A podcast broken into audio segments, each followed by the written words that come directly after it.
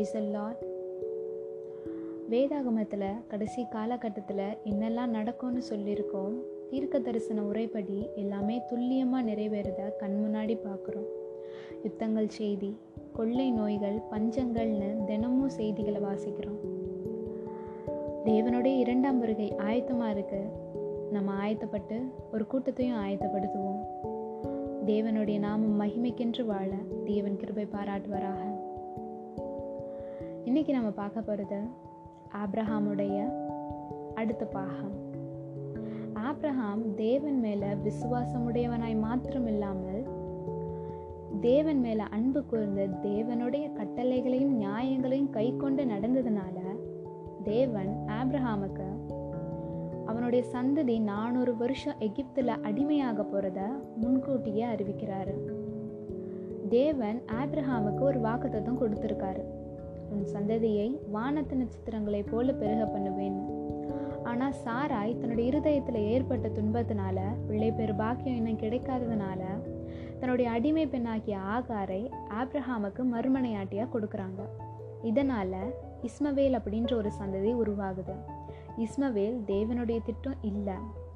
சாரால் ஆப்ரஹாமுக்கு பிறக்கிற ஈசாக்கே தேவனுடைய திட்டம். அதனால் இஸ்மவேலை வேறு தேசத்துக்கு போக சொல்லி கட்டளையிடுறாரு ஆப்ரஹாம் கிட்ட. ஆப்ரஹாம் தன்னுடைய குமாரன் மேலே எவ்வளோ பாசம் இருந்தாலும் தேவன் சொன்ன கட்டளைகளுக்கு கீழ்ப்படிந்து நடந்த ஆகார் கிட்ட தன்னுடைய மகனை ஒப்பு கொடுத்து வேறு தேசத்துக்கு போக சொல்லி சொல்றாரு. தேவன் சொல்றத நம்ம இருதயத்துக்கு கஷ்டமா இருந்தாலும் அவருடைய கட்டளைகளை கீழ்ப்படிந்து நடக்கிறவர்களே உத்தமனும் நீதிமானா எண்ணப்படுவார்கள் நாட்கள் போகுது. ஆப்ரஹாமுக்கும் சாராய்க்கும் ஈசாக்குன்ற மகன் பிறக்கிறாங்க. ஈசாக்கு பிறக்கும்போது ஆப்ரஹாமுக்கு நூறு வயது.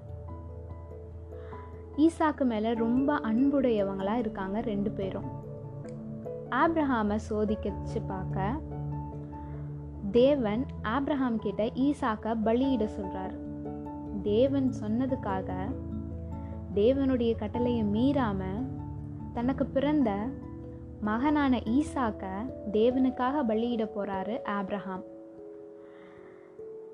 ஆப்ரஹாம் தன் மேல் கொண்ட இவ்வளோ அன்பை தேவன் அவருக்கு நீதியாக எண்ணி ஈசாக்க திரும்ப ஆப்ரஹாமுக்கே கொடுத்தார்.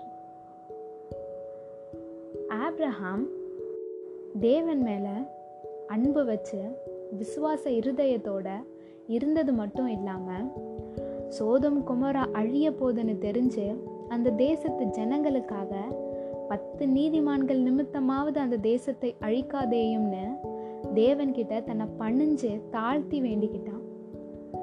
ஆப்ரஹாம் கிட்ட எவ்வளவோ பெரிய குவாலிட்டிஸ் இருக்கு. தேவனுக்கு முதன்மையான இடம் தர்றது தேவன் மேலே விசுவாசம் நிறைஞ்ச இருதயத்தோடு இருக்கிறது பிற தேசங்களுக்காக தேவன்கிட்ட வேண்டிக்கிறது இப்படி நிறைய காரியங்கள். ஆப்ரஹாமுடைய இருதயம் சஞ்சலப்பட்ட போதும் தேவன் சொன்ன கட்டளைகளுக்கு ஆப்ரஹாம் கீழ்ப்படிந்து நடந்தார்.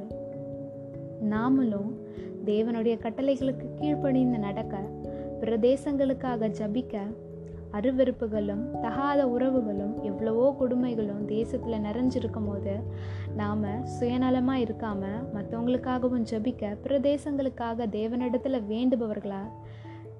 ஆப்ரஹாமை ஒத்த விசுவாசமுடையவர்களாய் நாம் எல்லோரும் மாற தேவனிடத்தில் ஜபிப்போம். To trust God in the light is nothing but trust in the dark எல்லா சூழ்நிலைகளையும் தேவனை தேடுபவர்களாக சந்தோஷத்துலேயும் துக்கத்துலேயும் கூட தேவன் மேலே விசுவாசம் வச்சு காத்திருப்பவர்களாக நம் எல்லோரும் மாற கத்தை கிருபை பாராட்டுவராக. And thanks for listening God bless you thank you